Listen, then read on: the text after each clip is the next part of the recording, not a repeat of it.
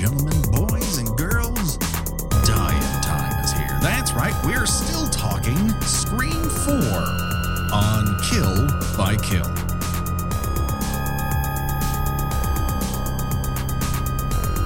Well, greetings and salutations, Internet. It's your old pal Patrick Hamilton coming to you once again from that little borough we like to call Woodsboro. Uh, this is the Kill by Kill podcast where we're dedicated to celebrating the least discussed component of any horror film the characters. We're going to unpack all the gory details of Scream 4 in this, our third volume, in the hopes that a high school student's untimely end is just the beginning of the jokes that we might make at their expense. And as always, there's only one person I trust that if I ask her to throw her weapon away, she'll do it even if she gets shot in the shoulder. The one, the only, Gina Radcliffe. How are you doing today, Gina? Well, well, that's a good question. Are you are you telling me this because you're going to shoot me, or is it to keep you to keep you from getting shot? You never know. See, they, it, it, it could be either of those things. It could be none of those things. We don't know. It's a, it's a who done it wrapped in a question within a conundrum. All right. Well, just to be sure, just to be sure, I'll throw the gun away. Okay, well, that's all I. Ask. I won't like Uh, it, but I'll throw it away. That's right.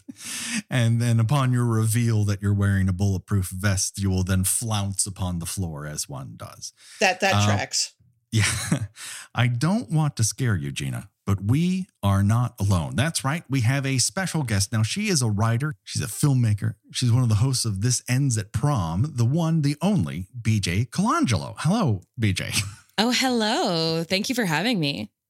I'm so happy to have you here and take three attempts at uh, what Just- I easily pronounced earlier as your last name, and yet I have intense difficulty right now. So, She didn't immediately just just leave the, the recording.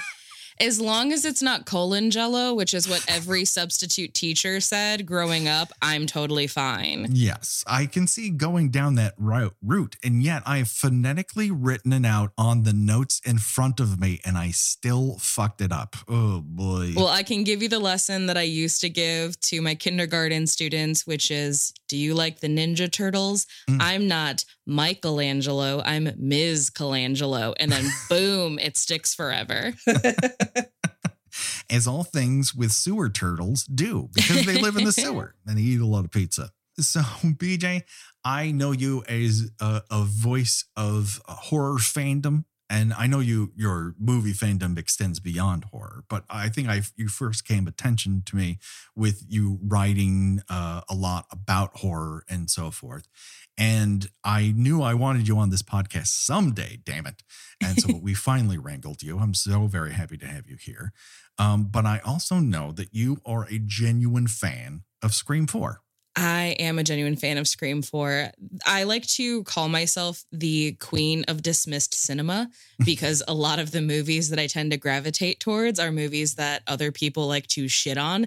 Mhm. And sometimes with good reason. Sometimes I think people are being a little harsh, Yeah. but I genuinely love Scream 4. Uh, I like to view the Scream franchise as a whole as one, like, undoubtedly, in my opinion, by law of averages, this is one of the best, if not the best, because even Scream 3, which plenty of people argue is the worst one, because it kind of is, is still better than most of the worst of other horror franchises. So you average it all out, Scream comes out on top.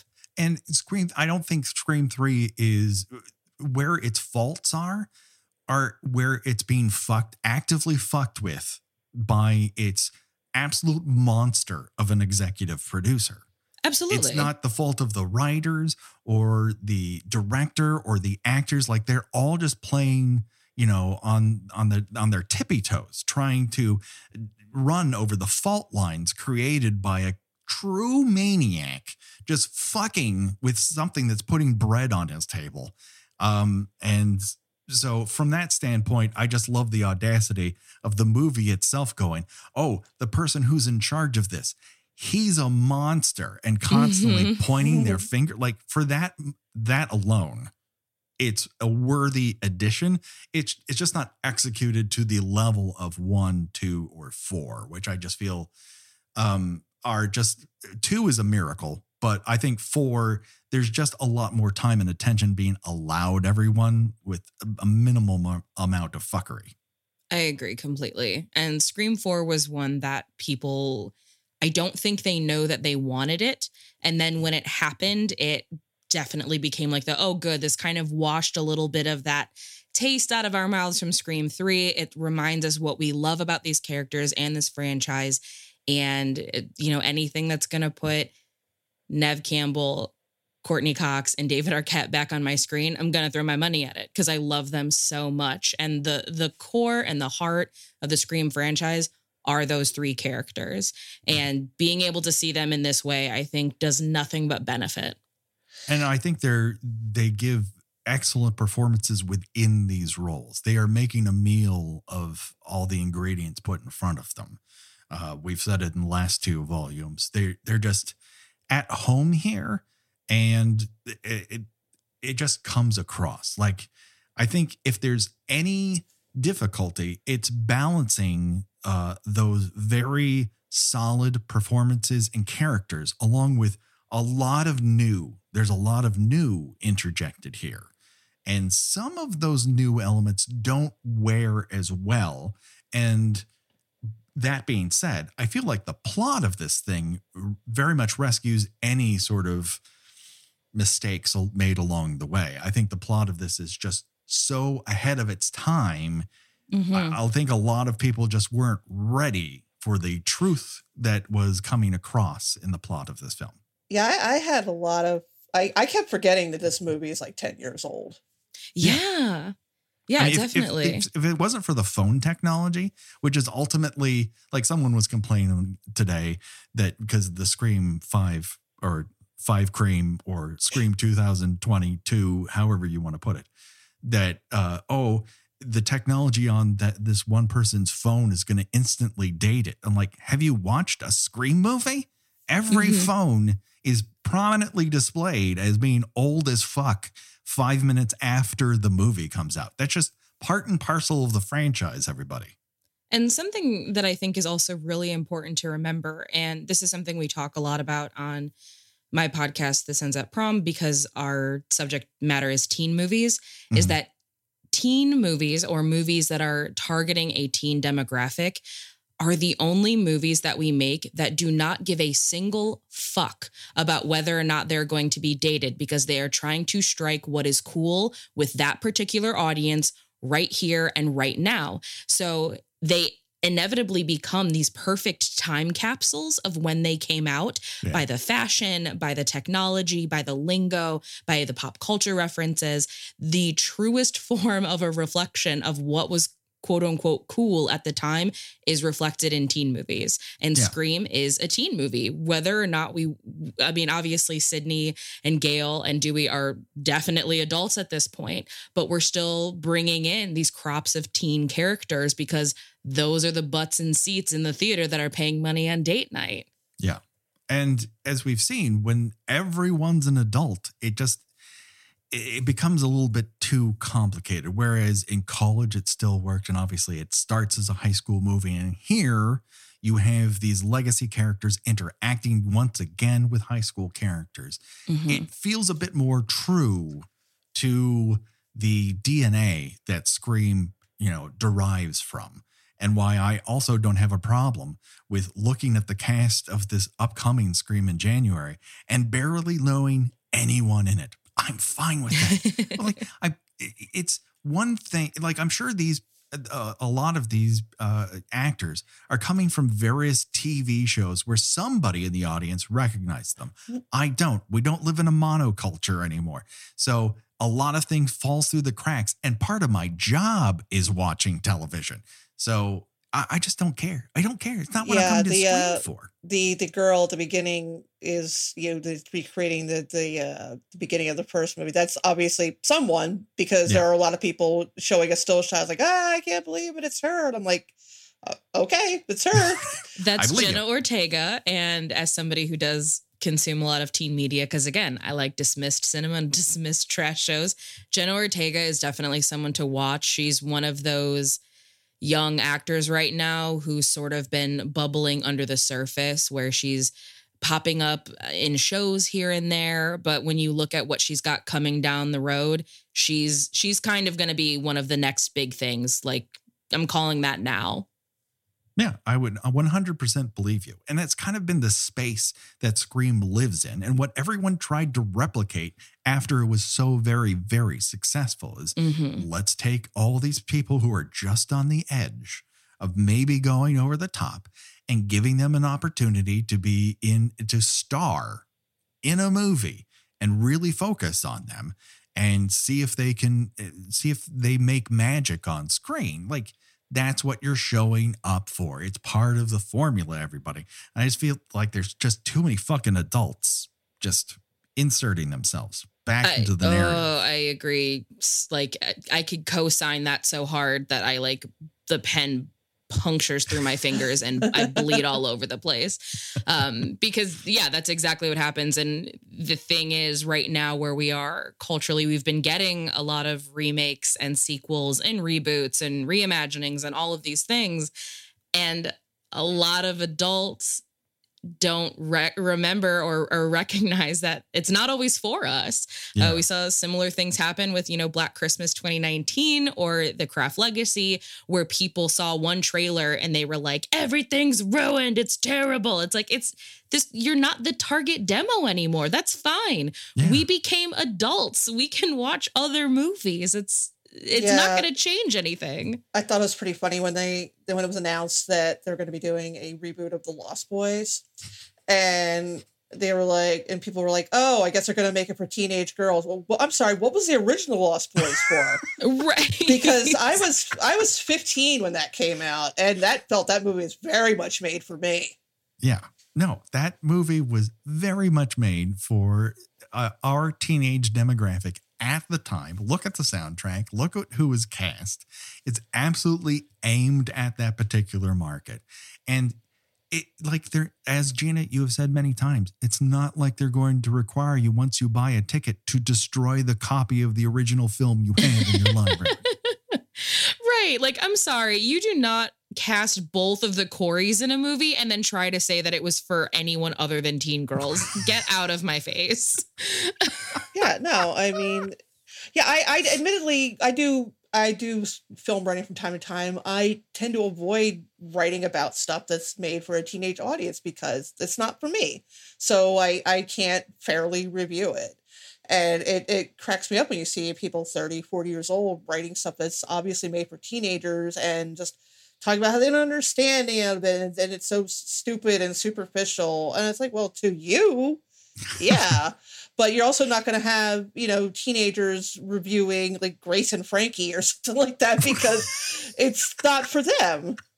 Right. And that's okay. There's nothing there's nothing wrong with you know a a to I mean, I don't like to use the word pandering because it's, but it's pandering, and and that's sometimes that's not a bad thing because it yeah. just means somebody knows what side their bread is buttered on.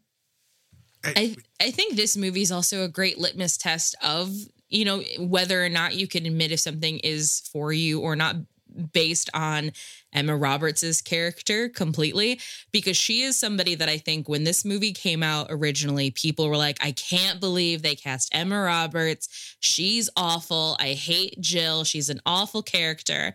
And now, you know, 10 years later, people are watching it and they're like, oh, Jill's kind of a camp masterpiece. We missed this. And I'm like, yeah, you did. She is a camp masterpiece in this movie. She completely understood the assignment and she went for it. I think she's slightly undercut uh, in the movie in terms of because she can't really be centered. And essentially, she is, by her own admission, attempting to play the Sidney role. Uh huh. And that's where the a little bit of the fissures, you know, come to play with this.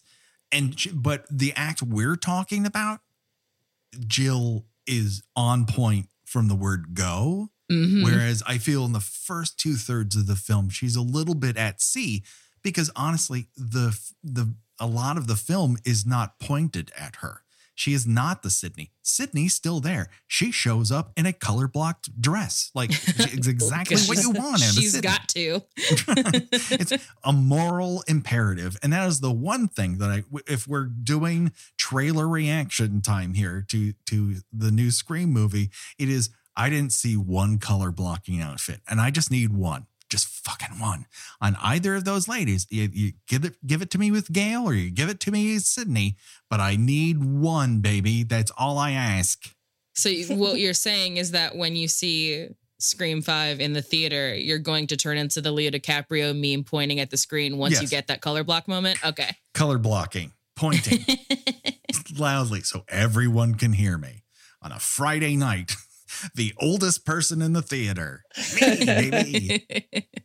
So let's get right into it and uh, talk about the end of this this third act. Um, well, there's three and a half acts because there's a little addendum on the end there, Mhm. but we'll get to it. Uh, but let's quickly review. We haven't done this in a while. Who's still alive at this point in the movie? Almost everybody. Um, we have Sydney. Uh, and I think the moral of the story with Sydney is I think we can all take this on upon ourselves. Never write a book. No, Don't do it. always a bad idea. Always a bad idea. Don't write a book. Don't make a rap music video. These things are not for you. Don't do it. Uh, we also have Dewey. Uh, now, Dewey's a sheriff and he's still refusing to check around corners, even after all these years. So give it up to Dewey, everybody. Uh, we also have Gale, who's on the bleeding edge of webcam technology, we learned last time. Uh, of course, that webcam technology almost ends up getting her stabbed to death. We also have Charlie, who's home, but not alone. We have Deputy Jill, who I learned was supposed to be played by Lake Bell. That was absolutely new information to me. And then, of course, we have Jill Roberts' mom, Kate Roberts, who was supposed to be played by Lauren Graham. And no mm. shade to Mary McDonnell, who is a very fine actress. But I feel a little robbed that I don't have Lauren Graham in a fucking Scream movie. That, would have been me off. fantastic. She would have been fucking great in this. Holy shit.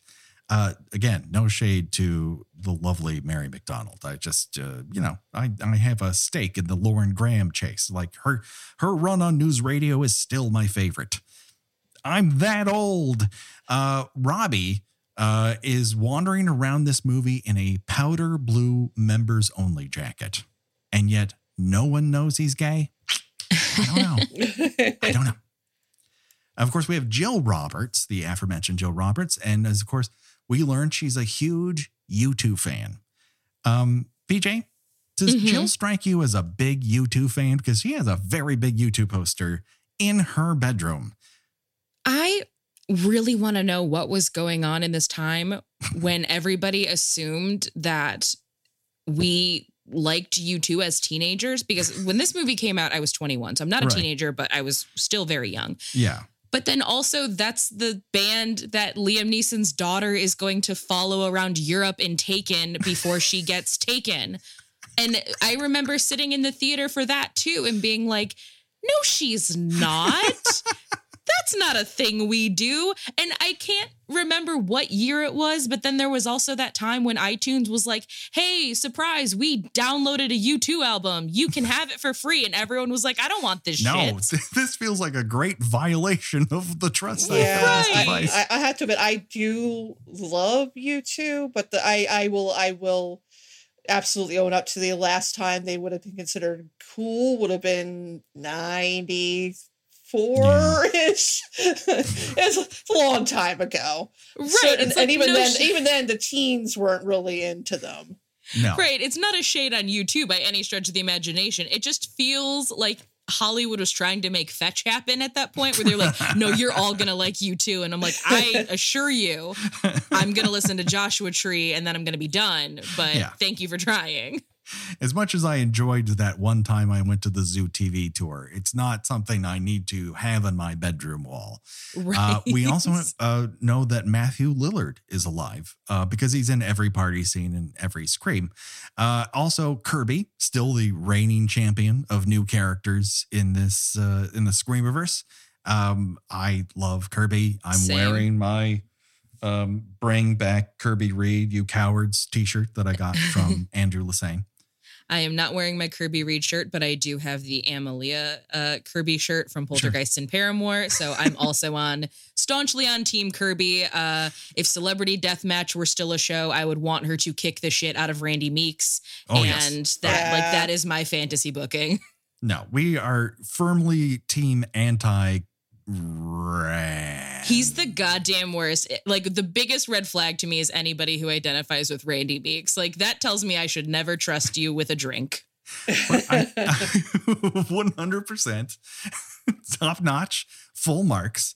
Uh, Randy is, uh, but the great question we have had over the course of our conversations about Scream is: Is Randy intentionally terrible, or is Randy unintentionally perfectly terrible. And that's the one thing I can't quite parse.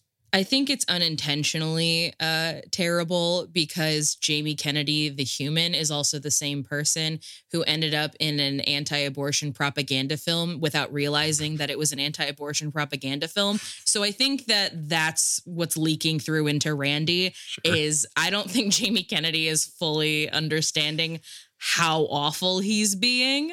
Um, so Randy also doesn't know how awful. But I do feel like being. in Scream 2, they've developed the idea of how bad he is and start leaning in that direction. But I also know they're intentionally giving him wrong information in the original Scream. So there's mm. I don't know, mm. there's something in the secret sauce there. Whether it was a chicken or an egg, all we know is if someone tells you that their favorite character is Randy, you'll be on the lookout. You find better friends. You can do mm-hmm. it. and it also means that he probably has really basic taste and like yeah. you can do better. Hmm. Yeah, Have you guys, you know, someone someone who like someone who relates to Randy is someone who's constantly complaining about remakes. right. uh, oh yeah, they're the person who's currently voting up Ghostbusters 4 without having seen it. yes, exactly. I I have an 11 year old and I'm still not going to sit through that fucking thing. No fucking way. like I'm listen, making a kids adventure movie is not the worst idea in the world. I'm all fucking for it, but I'm not sure I can take a Ghostbusters that's not funny in I'm getting that vibe. Yeah. Anyways, it's a movie I haven't seen. What would I fucking know? Also, not, you know, last but last is Trevor. Um, someone I believe appears in this film. I think. I'm unconvinced. I mean, he's there. Yeah. Well, Trevor I mean, is also present. I mean, I can't see through him, so he's not a ghost. Uh, so I'm assuming he's alive. Uh, so let us uh, return to the action uh, with one of the Holy Trinity down. Uh, Gale has been stabbed, uh, and Sidney is in the house, the Roberts home, under what she believes is sheriff protection. But as we learned in the last episode, uh, those guys be dead. They're deado. Fuck right up. Bruce Willis. it is like really fucking gory how he dies. I know it's the second episode in a row, but uh, it's impossible how he dies, but also it's viscerally entertaining because you just don't see a lot of people stabbed through the forehead. Yeah, and it, it just it goes on for quite some time. It really does.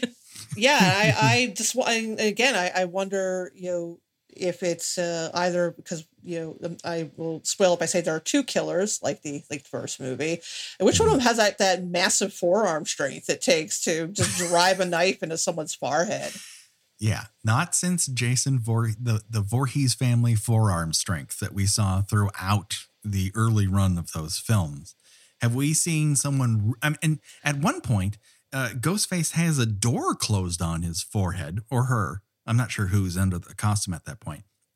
That person doesn't even drop the knife. Like the forearms on these two, who look like skinny minis, uh, are really developed to punishment. Yeah, it, it does. It does. Uh, I, I, do appreciate the the sort of almost running gag of that when you put on the Ghostface costume, you're basically invincible.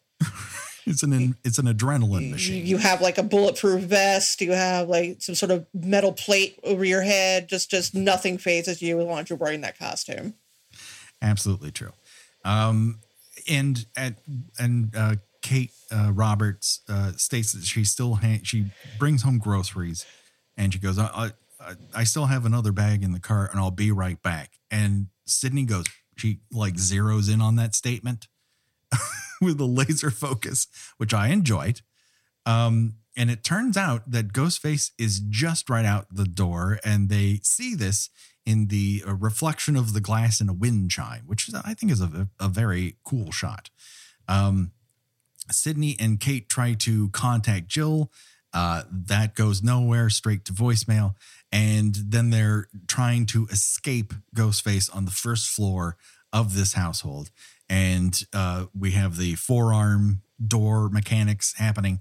And then Kate, uh, while wedged against the door and the sort of foyer, uh, gets uh, a knife through the back of her spine, which for the second episode in a row, baby, we're back. Get bunked. It's happening. now, BJ, you may not be familiar with this, but we have a little tradition. When someone is killed through another object, from the first Friday the 13th, we denoted a get bunked. Oh, I listened to your show. Oh, well. I know what things mean. You and the guy who served me uh, uh, cider this week. Two people have heard of this show. That's going to take me through the whole week, the whole rest of the week. I'm just going to be coasting in the office tomorrow. Pe- people listen to our show. yeah, I definitely like uh, Kate's Kate's death too because I forget that doors exist with mail slots. Like that right. just seems like such an old timey thing. It's like when people have door knockers instead of a doorbell. I'm like, I don't know what year this is, but that's a fancy door and I like it. it's a it's a real well, I, all the houses in the in the Woodsboro area are so cool. Like everyone's got a wraparound porch. Like, what is this neighborhood? It, the central coast of California, baby. I'll never be rich enough. Yeah, I guess that explains why nobody ever leaves town, even though there's constantly murders taking place. I mean, just, just the, the real estate is just gorgeous. It's totally worth it. They all well, have beautiful views, and yeah, the wraparound deck, like that's really like the height of luxury if mm-hmm. you have a house. I feel that way about the house and like 10 things I hate about you, which I think is Pacific Northwest, but same thing where you like you see this house and it's like I'm I'm from the Midwest, like Rust Belt Midwest, where people have a deck and it is a platform made of cement that just happens to be connected to stairs that go to your house. Like it's not an actual porch, but you see this and I'm like, "Oh, there's like a corner you can lean on and everything's got really beautiful like wood. What is mm-hmm. this?" they're just gorgeous, uh, just beautiful, beautiful homes. They're and they're using them to their maximum capacity. And yet, I don't think this was filmed actually in the the original Screamtown. I think this was filmed in North Carolina, or am I? It's somewhere back east. It's not the in actual California, but they find these homes that are Woodsboro, and mm-hmm. they just mm-hmm. you instantly accept that house is in Woodsboro.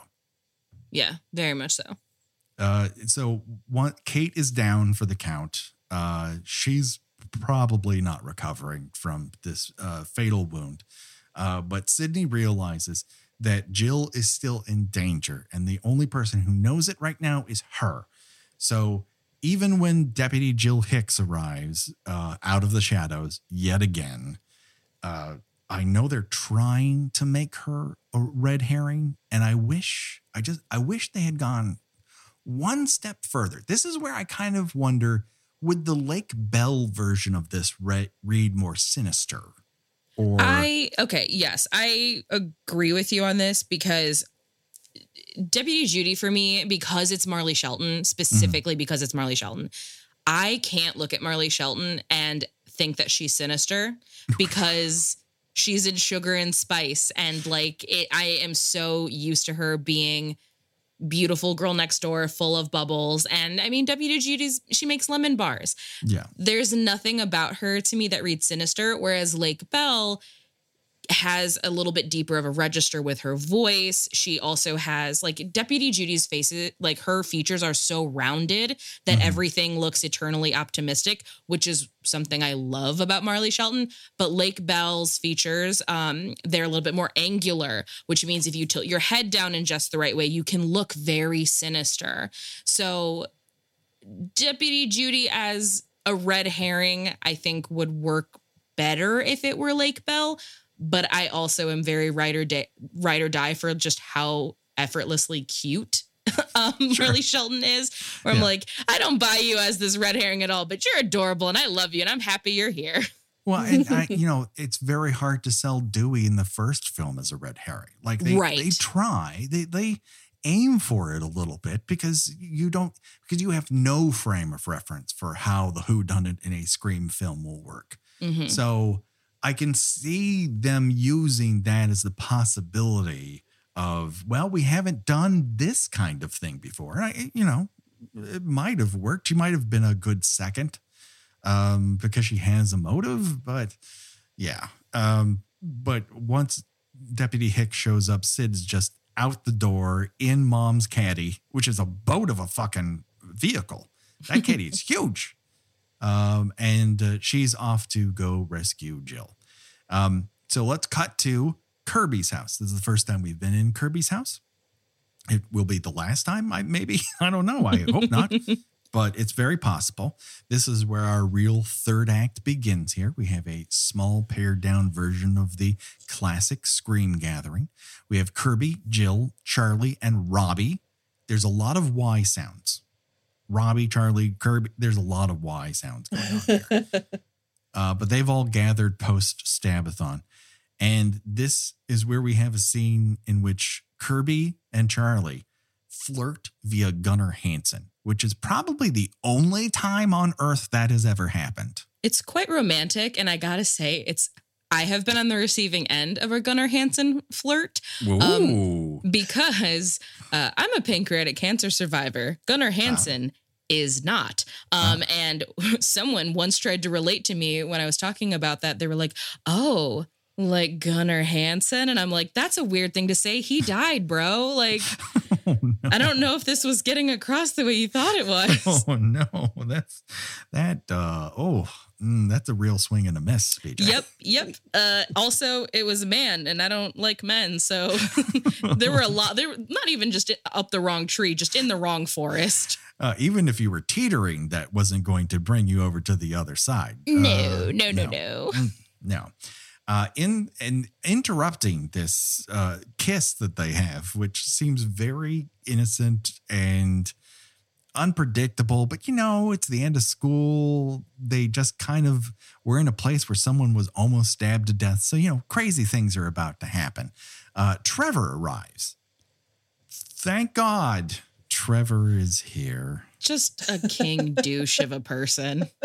but I, I, I think I need, I think I need Trevor to be a bigger douche, and I can prognosticate why he, uh, Trevor is not being portrayed in that manner, and I trying not to misgender uh, the act, the actor portraying Trevor. So sometimes I, I get this mixed up, but they're going for, they're going for Billy, and they're not connecting to that. So I need a different level. And if he's just kind of a dick guy in high school, um, yes, okay. But this is a Scream movie. I might need something a little bit more, especially if they're going to be portrayed as a red herring. I just don't have another level from Trevor here for the third episode in a row, and I wish I did. I, think my main problem with Trevor is that, um, for one thing, they they lack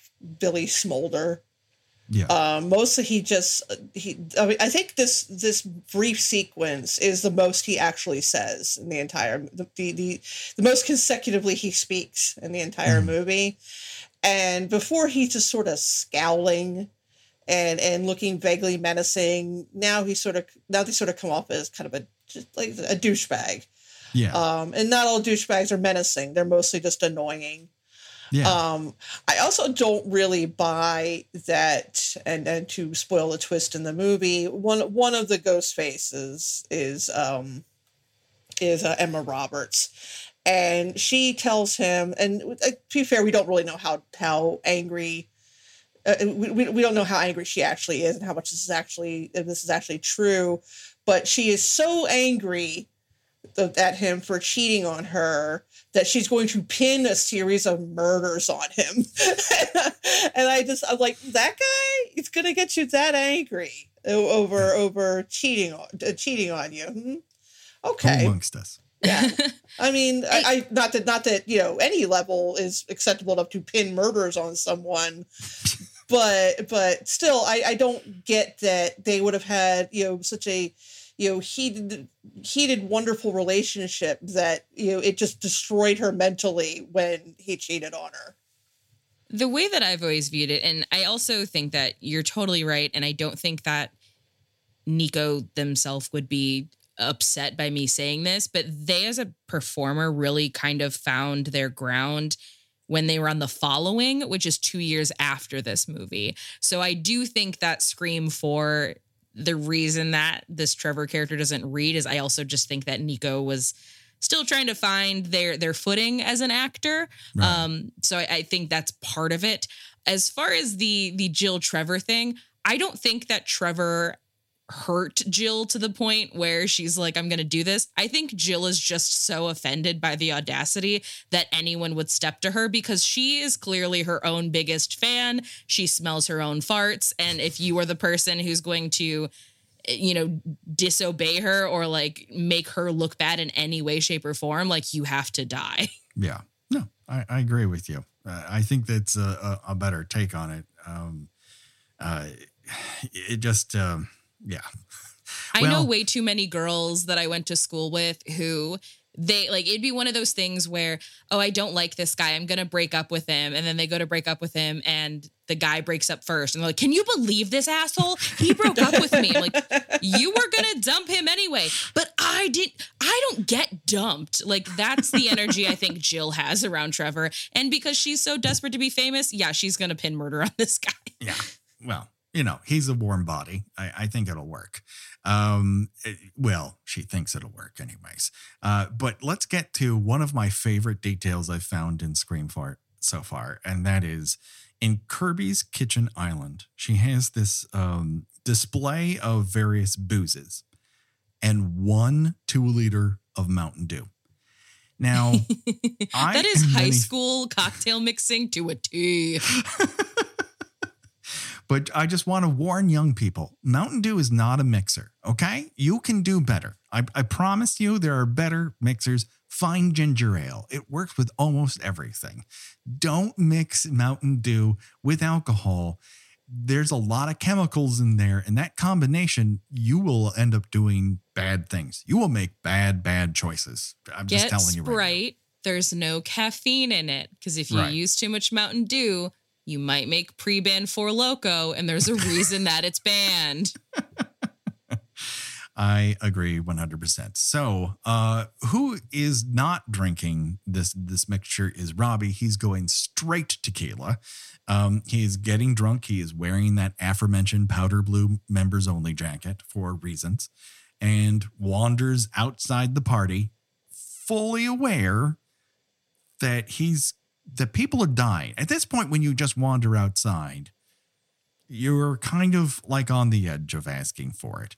Um, and uh, he notices through the window that Kirby and Charlie are about to make out. And he refers to Charlie as, yes, my Charlie. And I'm wondering if we're intentionally revisiting the queer coding of Billy and Stu, or this is simply an affectation for his friend. I'm not sure. I think little column A, little column B. I can believe that. It's a bit of a Chinese menu, if you will. You can get whichever you want, and there's really no wrong answer. Um, Robbie bonks his head into a, a, hanging plant, which is something you can have when a, you have a bitch and wrap around uh, uh, porch and uh, he puts his head cam on backwards. Once again, this film really wants to do a lot of rear window esque sequences. I I do wish that this sort of happens more successfully.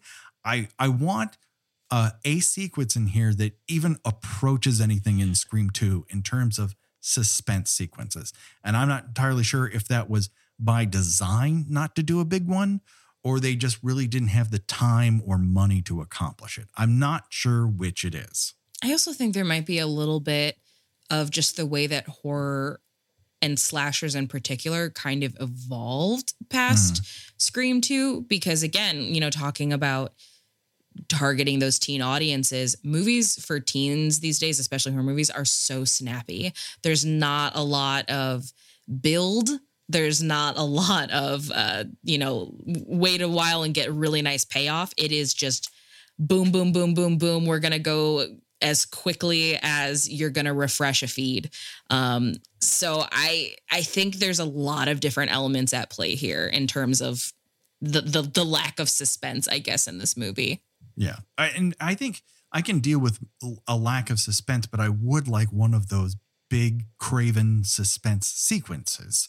I think yeah. that would if he had one of those that that rose to the Scream 2 level, I think the reputation of this would not have been as severe at the time.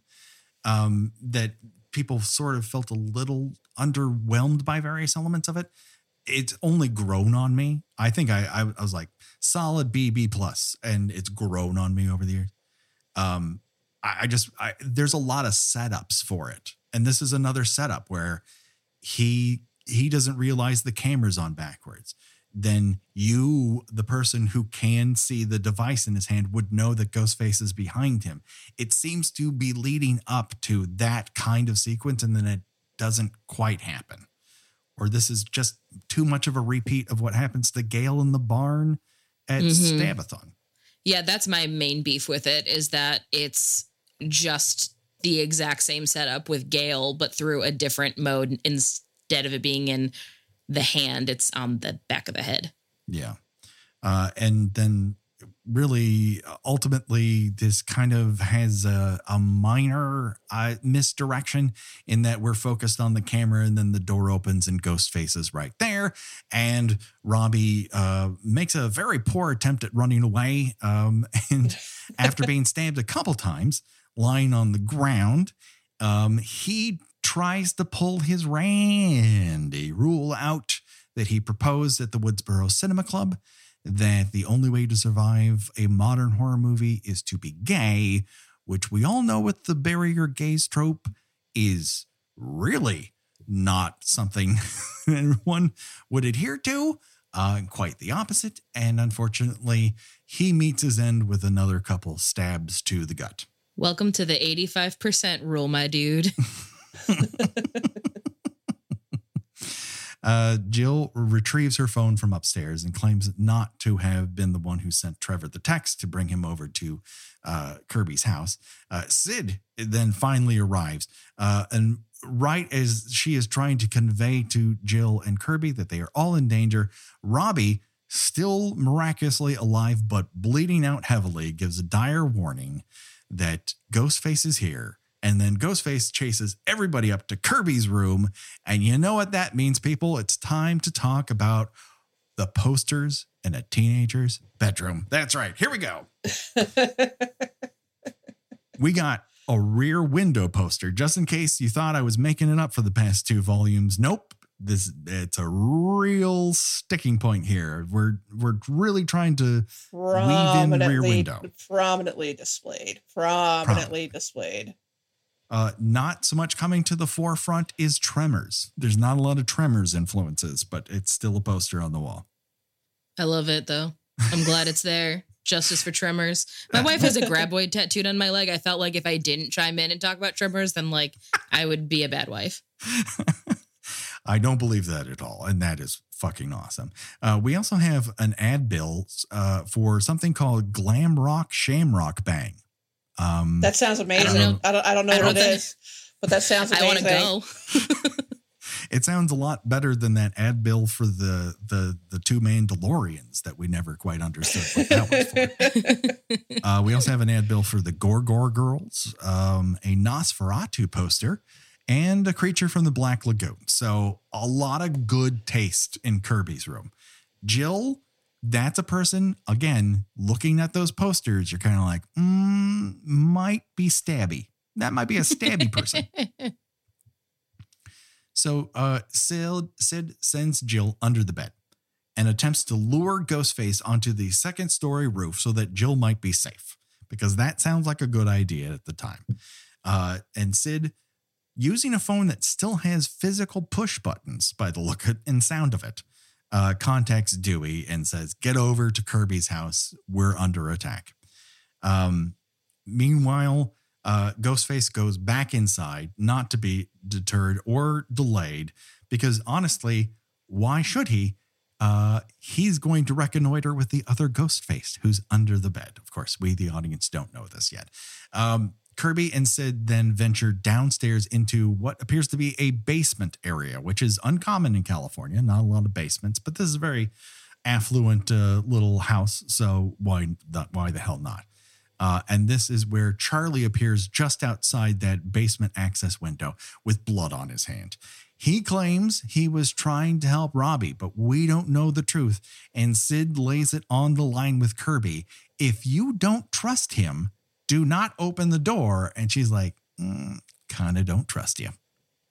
Yeah, that's Smart. a that's a that's a surprisingly affecting scene. And then you know, and you know, of course, it you know goes even harder when you don't actually know the twist. Right. yes. I mean, the first time you see it, like, oh yeah, she. I guess he's not necessarily trustworthy, and in that situation, that's a really hard fucking decision to make. Like there's a real moral quandary. And I feel like that isn't always the way Scream goes, but I think it's the best way that Scream goes when it puts its characters in tough situations where they have to make decisions between bad and worse. Mm-hmm. Yeah, you should probably assume that, that that Sid knows what she's talking about in these situations. yeah. that, that if she is trying to help you avoid getting stabbed to death, she, she is probably an expert opinion in such matters. Yes. Uh, but they're they're not given a lot of time to weigh that decision because the lights go out, and when they come back up, Charlie is tied to a chair, Casey's boyfriend style. Someone's about to get gut like a fish. now, in the quizzing of Kirby on the phone, she's asked a question of what movie began the slasher film craze. And Ghostface proposes that is is in truth Peeping Tom. Now, I'm going to open it up to the crew. I'm not going to say definitively, but Peeping Tom, as good a, film it is and as interesting a film it is, and I, I think it is definitively creepy and weird and disquieting. Um, it came out the same year as Psycho, and Psycho was a smash hit. And Peeping Tom is a film that essentially nearly killed its director's career. So while it absolutely started the killer POV, I don't view it as the start of the slasher. It is a great proto slasher, whereas Psycho has more of the tropes we associate with the slasher film, especially as it is given rise to. And it's also a bit of a whodunit if you had just gone into it blind. But I will open that to the room. Um, I, I think that Peeping Tom. I will agree with you. I think that that that that you mentioning Peeping Tom is a little bit of you know you know, pretentious film buff. Like it's a bit of a pendant. Yeah. yeah. So I I you know I think that's another sort of red herring as to you know who might be responsible for these things. Mm-hmm. A little bit of a Randy thing. Like yeah. both both the films have the DNA that leads to things like Black Christmas, like Halloween but I would say that Psycho is the thing that predominantly lingers in the popular culture. And therefore, when Carpenter is, you know, lining up what Halloween will become, I think he's aiming more for, you know, an unfor like a force of nature. He's always described Michael Myers as a force of nature. So in that way, it's certainly not following the exact model of either Peeping Tom or Psycho. It's kind of its own unique mix. It's not the first one to the table, but then again, it's the one that overwhelms it in everyone's mind. And then Friday the 13th sort of cements it, as it were. Right. Yeah, I I never even go as far back as Peeping Tom or Psycho when talking about kind of slasher origins Mhm. because while I agree the DNA is absolutely there, uh Psycho to me has never been a slasher film. It, it is also it is way more of a uh, cross-dressing killer film, which leads to things like Dressed to Kill and Right. things of that vein. That is that is the DNA that is far more prominent culturally. Um, and then when we talk about slashers, I tend to start at Black Christmas because while yes, it's absolutely influenced by a film like Psycho, it does something completely different with that DNA, and that births what becomes the slasher. Like if we're taking parental influences here. Psycho feels kind of like a dad. Black Christmas feels like a mom, and that gives birth mm. to Halloween. But that's the first child. They're doing something really new here. We haven't really solidified a formula. We don't really know how to parent this kid. And then Friday the 13th happens, and then it's like, oh, second kid, we know what we're doing here. We've got it down to a science. We're good. And then everything has moved forward from there. So yeah, I think I think Peeping Tom's the Randy answer. I think that Psycho is the well, Die Hard's a Christmas movie. Yeah, no shit. Yes, of course. Yes, yes. if we're splitting hairs, yes, it is a slasher film. But Black Christmas and Halloween, like that, that is what starts. That is what starts the craze that we are now into. Like Right. everything can be rooted back to those two movies. Where I think slashers today, like it's a stretch to to root them that far back. Um, that is just my push pushing a hipster nerd glasses uh, answer. no, I- I think this is a good conversation to have, considering what's what's put forward here. And I would also say, like, the one thing that Halloween doesn't deliver, it- Halloween's a, a magic show. It's not really delivering what Friday the Thirteenth sort of slaps on the table, which is not only will there be a person murdering a bunch of people, but you don't know who it is. It could be any one of these people, and also you're going to see a hatchet in someone's face. And at that moment, you didn't see a lot of hatchets to the face. Like, it's just not something that's super prevalent. Even Texas Chainsaw is a magic show. Alien is a magic show. You're not, with the exception of a sequence with an alien, you're not seeing a lot of, you know, things protruding out of bodies. It's a lot of cutting away when the alien goes, ah, welcome to my corridor.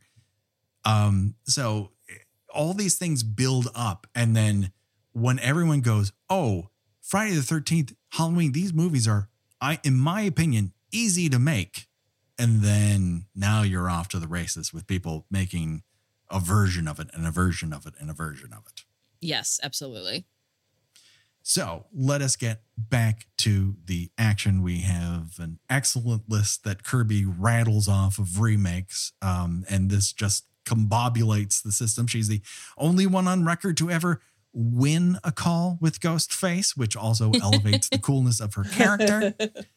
Um, and uh, whether or not she won or the person just put down the phone like they're going to talk for 30 seconds, now I can put on my Ghostface costume. It doesn't much matter because uh, once that call is over, she races out to get Charlie out of this predicament. And she chooses incorrectly because Charlie then laments, Why did you wait so long to kiss me? Which is a real f- fucking thing. Mm-hmm, mm-hmm, mm-hmm. That, that- scene is really uncomfortable. yeah. And I feel that's one of the things that Scream does well is show how shitty guys can be. Like occasionally you'll have a guy who isn't that. But this is a real why didn't you uh, consider my penis moment, Gina? And I and then See what happens when you don't consider my penis? I stab you. That, that that is what that is the fear that women live with. Why am I telling two women? I don't know uh, who would automatically be aware of their surroundings and their predicament in life and the patriarchy we live in, but I just need to say it out loud for those who might not have gotten. And this also goes back to the point you made earlier about how Scream 4 feels very ahead of its time. This movie is three years before Elliot Rodger, when Yeah. we finally started having these conversations about incels and manifestos and all of that bullshit. So it's really terrifying in that way, where it's like, wow, you really nailed it there, Kevin Williamson. You knew what what we were facing up against and what was going to become so prominent and prevalent in a way that is so uncomfortable. Um, and I hate that it's a Culkin that's doing it. Oh, it hurts my soul because I love them. I love that family. I want nothing but the best for them. And that scene just rips my heart out. he, he has such beautifully floppy hair and you just you you want to snuggle up with him on a saturday night not see him stab people but i think that's kind of what they were holding on to there as a as a way to to really get your audience. Um and so now charlie's out. Uh we know at least one of our assailants uh but when he enters the kitchen uh and he's bloody all over sid knows something is up but then again we also have another ghost face there. And our reveal number two is the one and only Jill. And this is how Jill explains her plan. She and Charlie have filmed all the murders and have set up her shitty boyfriend, Trevor, as the fall guy. and to punctuate this, Jill shoots Trevor in the dick. And not to belabor a point, but I think this might be the ultimate scream answer to Have you considered my penis syndrome? I, I have and felt it lacking. it didn't make her famous, so it has to go.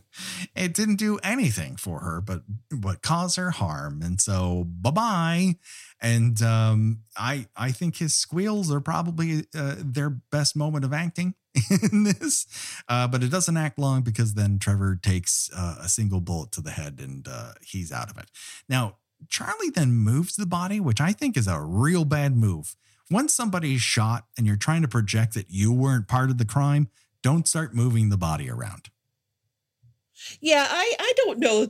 As is you know much like Mickey in part two. I don't know if they thought this entirely through. sure, yeah. I think those are the reveals of like, don't forget, they're fucking teenagers. Yeah, yeah. True crime podcasts are not a thing yet. They don't know these rules. That's true. They would have gotten to it eventually if they had listened to the Murdaugh murders or something like that. Um, so uh, Charlie then gears up uh, for his sort of Stu moment here, where he's going to take some damage so that he can accurately portray one of the survivors of a scream slash stab style movie. Um, but he gets a real double cross here when Jill goes straight for the heart. Not a lot of suspense. I don't know how he didn't see this coming. Like, that's my whole thing. This is when I'm like, oh, you poor, stupid boy. because everything about Jill's personality when she starts delivering her reasoning and she's been very much in bad bitch mode. This is a conversation she's clearly had with him before. There are so many red flags here. How did this go? Like, how did this go beyond you? I, once you, I mean, that's the sort of thing with the Scream movies. Once you start stabbing, it just it becomes like something you just got to do. Like you just get as Debbie Salt, uh, God bless her soul, uh, before she is revealed to be uh, Billy's mom, uh, says, you know, once he, I started stabbing, I got a little crazy. You know, it's just something that happens to people, and all of your rational planning thoughts kind of go out the window this is uh, after that uh, jill then reveals uh, in a way her actual plan and that is uh, that she doesn't need friends she needs fans and i think if you were to Ugh. replace the word fans with followers this is absolutely the most prescient line in scream history It is Yeah. on the level to me as like this is not RuPaul's best friend race or like every reality star of like I'm not here to make friends. Like oh my god, it is so perfect and mm-hmm. exactly what that character would believe. It's honestly my favorite line in the entire movie. I I agree with you. It's it is why like at the I think at the time there might have been a reaction to um, original Scream fans, people who had been a part of that original trilogy and it meant so much to them. That that idea did not connect with their now adult brains.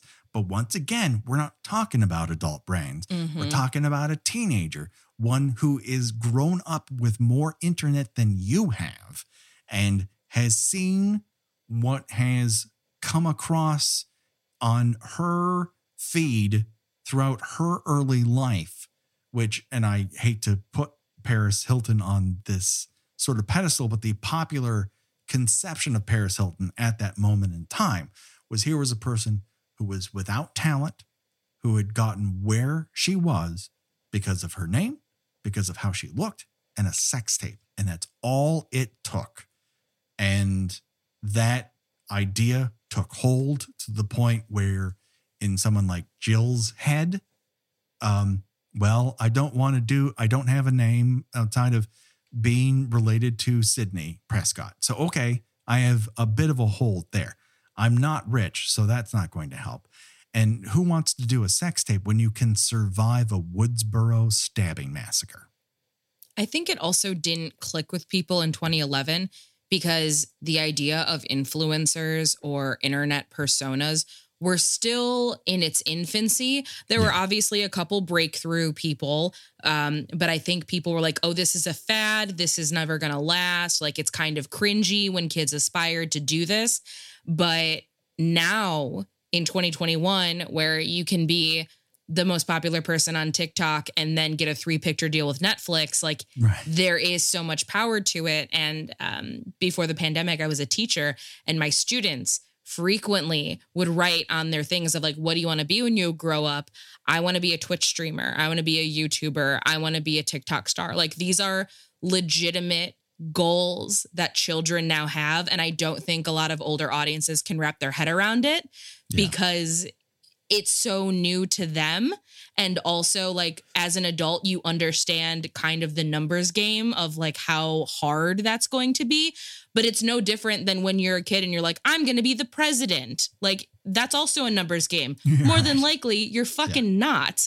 But you know you don't want to have that conversation with a kid and crush their dreams. But because this influencer thing is so new we have no problem being like that's not real get a real job to kids um but yeah that's that's i think now why so many people are like this makes way more sense and why this movie has sort of stood the test of time because it's more relevant now than it was 10 years ago Right. Yeah, that's a you- remarkable thing. Yeah.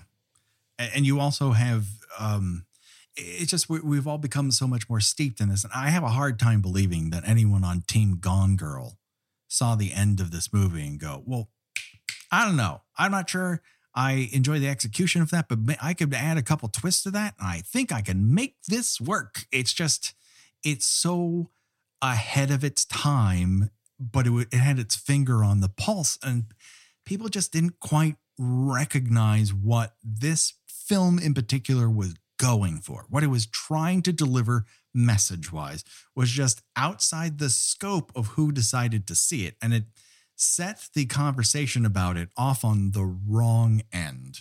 And if it had been a little bit different, if it had been a little bit later, it might it might have struck more of the intended nerve but it's also not gone away and i think it's only its reputation has only risen year after year after year after the fact beyond that first impression agree wholeheartedly um, i really enjoy the path of destruction that jill plows through after she stabs sidney um, Ooh, that's that's hard. That's hard to watch. she's really pra- she's really kind of thought this out. All right, I'm going to put DNA under the nails. I'm going to put hair in my head. I'm going to wipe off my blood on the knife or my fingerprints off the knife. I'm going to make sure that knife goes into my shoulder so I have a, a real stab wound. I'm going to run headlong into this picture. I'm going to do a full body slam into this glass table. Like that you're that's a dedication point. She knows what she needs to do to get to the believability point, and she actually fucking achieves it. And then she ends on the floor facing Sidney hand in hand. It is so poetic and so crafted. Uh, brilliant. It's camp masterpiece. Yes. And we learn not only in the aftermath of this exact incident, but and the entire end of the movie is that her plan worked. Her plan worked, everybody. Mhm. She's if if if Sidney had actually died, she would have sailed out of this fucking thing. And then what the the question then becomes if Sidney had in fact died, what would Scream 5 look like? Because that's an interesting question that we will never know the answer to. Gale and Dewey team up and kill her. That's what I think it would have been. Yes. Uh, and and we're leading up to what I think was one of my favorite Gale moments in this en- entire thing. But you gotta love when they finally end up in the hospital and Dewey is having a little tete-a-tete with Jill and, and tells her, "Oh yeah, Sidney is it's real touch and go, but she's still alive right now." And you feel the tension in the room just go lock in. And I think that's really effective moment. Like, I don't want Jill to win, but I absolutely feel her need to like, fuck, what do I do now?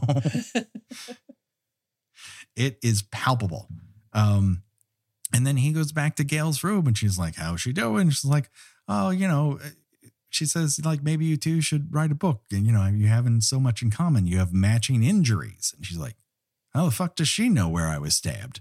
She figures it out like that. That's Gale Weathers, everybody. That's Mhm. the Gale Weathers I know and love. unfuckwithable Gale Weathers. Like, yes, maybe not the most pleasant personality in the entire world, but it's not due to the fact that she isn't a smart fucking cookie. It's because she's surrounded by doofuses. like, I love the city of Woodsboro. There's a bunch of doofuses there, and many of them are in positions of power, including her lovable, doofable husband. But they're attractive doofuses. Like, what's in the water in Woodsboro that makes people so hot and so dumb at the same time? Just a lot of hot girl juice in the water of Woodsboro, for sure. I mean, when you got moms like Mary McDonnell running around town, like, of course these people are hot, but you don't, that can't explain the dumb level of it, too. But ah, what can you do? It's a hell of a town. Um, so uh, this leads to uh, Jill, uh, you know, taking off all of her medical equipment and shuffling her ass all the way to Sidney's room, who wakes up immediately. And Jill's like, God damn it. I was so close. Why didn't you just die already? And this is one of the things I noticed. Uh, and I, I've noticed in the other parts, but I never brought it up. But I have a note for it in every single volume. And that is the sound design of this movie is very interested in how guts sound when they're being stabbed into or crunched. Yes. It's uh it- Very it's a real high point. very visceral. I think I don't know which movie it is, but one of them has my favorite audio subtitle, which is squelching. Um, you get squelching in these movies when you you stab the guts. yes.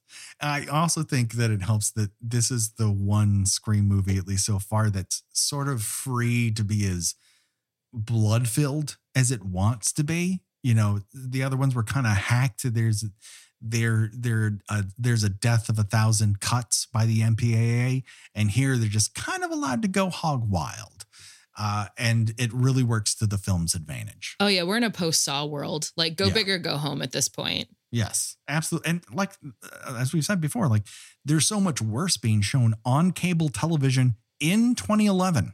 so like, oh yeah. yeah, there's just no way you can get around this. And just two years later, our beloved Hannibal will come to the forefront and just be the goriest shit on network television that will ever be. We love you, our Saint Bryan.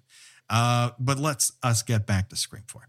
Um, uh, do we have a, a real hand to hand thing going on here. Uh, and everyone gets in on the action. Uh, Dewey, once again, not checking his six, gets clocked in the fucking head by a bedpan. Uh, and then uh, it looks like Gale's going to get it, and she's rescued by Deputy Jill, who just pulls a real Prince of Darkness and just shovels her right over a bed with her with her. uh, and uh, then at a certain point, there's a bit, there, you know, there's a bit of tete-a-tete of whether or not Jill should give up her weapon because Jill has Dewey's head in her sights with her own gun. Uh, Jill gives up the weapon and takes a shot to the shoulder for her trouble. Don't worry, folks, she's wearing a vest. Uh, but uh, Gale then tries to sort of keep Jill's attention as Sidney slowly gets up and preps a defibrillator to zap Jill's brain with it. That'll, and that'll do it. That fucking do, that should do it. Is my my request here. Yeah, it's like putting somebody in a microwave. Really, and that should be your denouement. I know that traditionally we like to shoot our scream villains. I get it. I just don't know that shooting her through the heart is that much better than getting defibrillated to the head. You know what I mean? Yeah, she shouldn't. I, I mean, obviously, we can't ask for reality in these things because, Mm. No, as, that's I, as, we come here. as I pointed out uh, when the um, the Scream Five trailer came out this morning, that I am shocked that Dewey isn't just hobbling around in a in a, in a walker on permanent disability at this point. Right. Yeah. Um, uh, I mean, she, she should not be. You, if she wakes up at all, she should not be waking up like twenty seconds later. Yeah. I think I think her brain should be melting out through her nose. But again, this we like to shoot our scream villains and so she gets up and she gets shot through the heart. And I think uh, as far as um as far as endings, this is the most added to it by Ehren Kruger, a person who uh is often used uh to fuck with scream movies. Uh, his greatest damage being reassembling Scream 3 into a hodgepodge of who the fuck knows.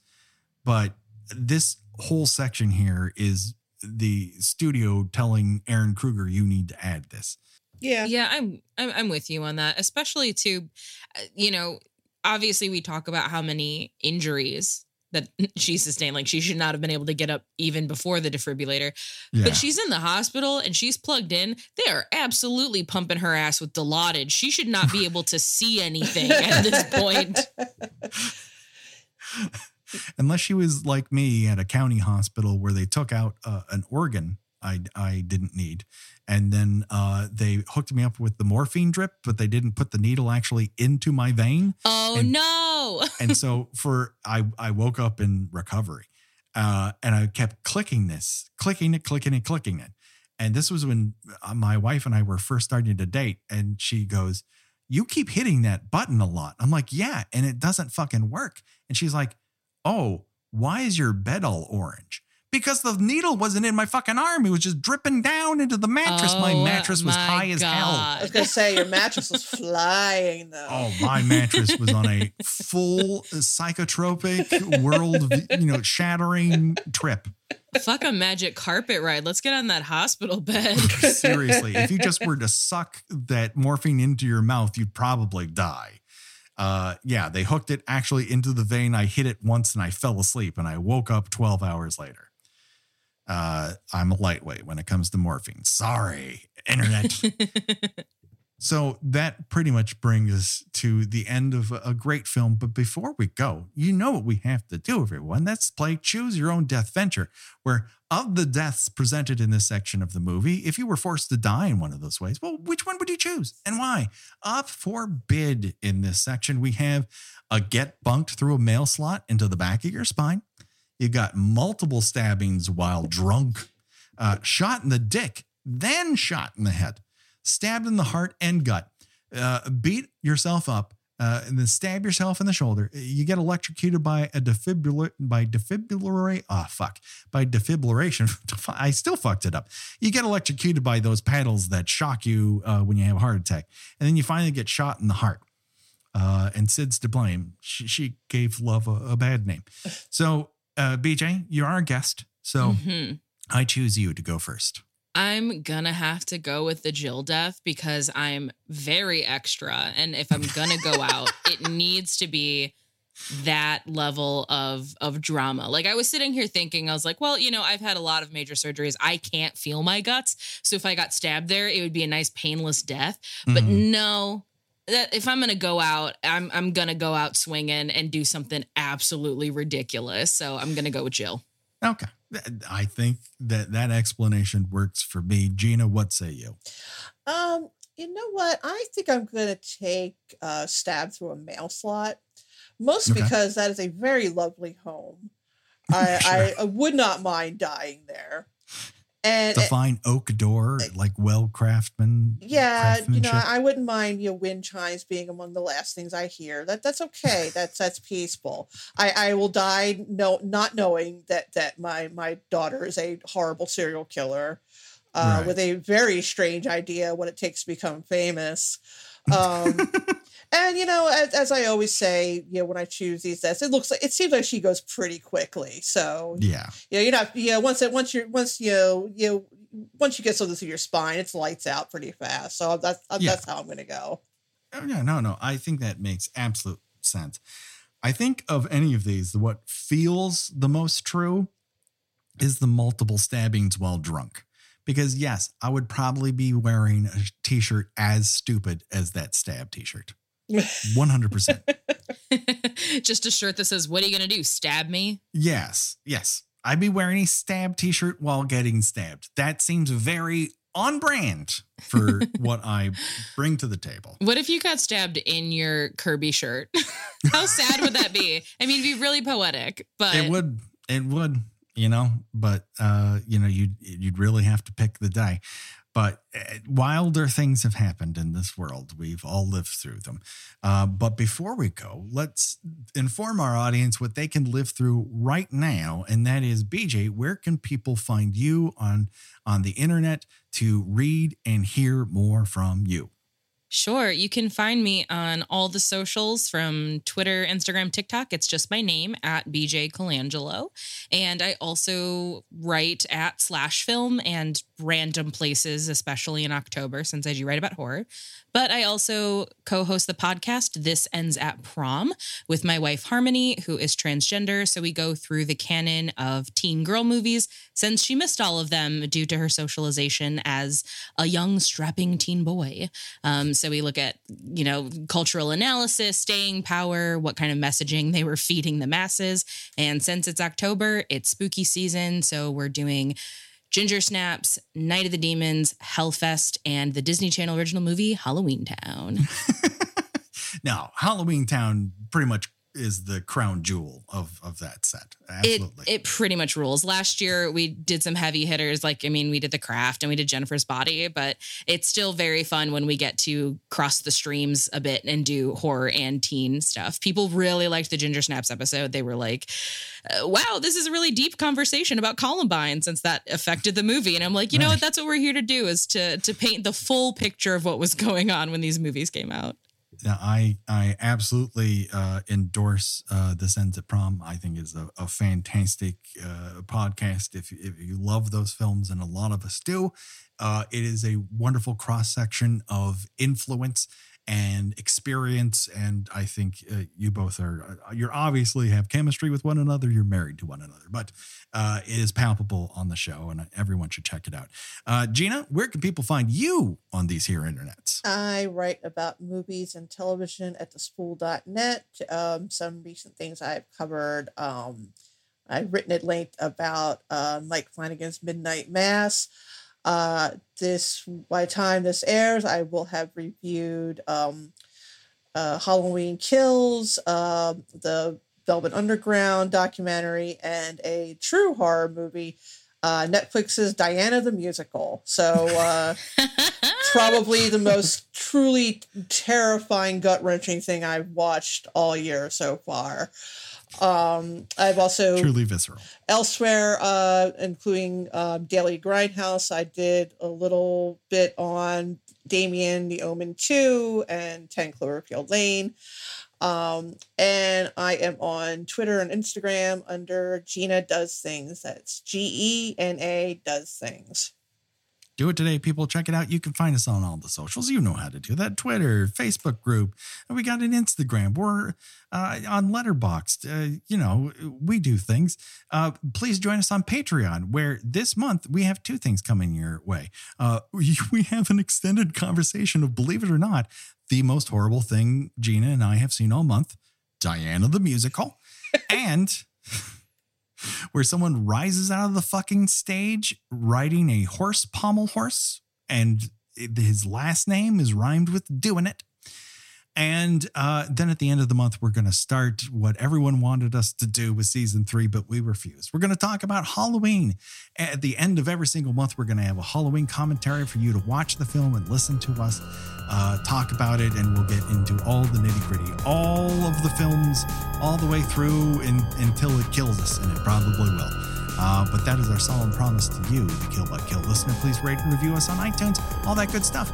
Uh, don't worry, folks. I, I know you are, but believe me when I tell you, the body count will continue. So for myself, for BJ, and for Gena, bye bye, everybody. Bye.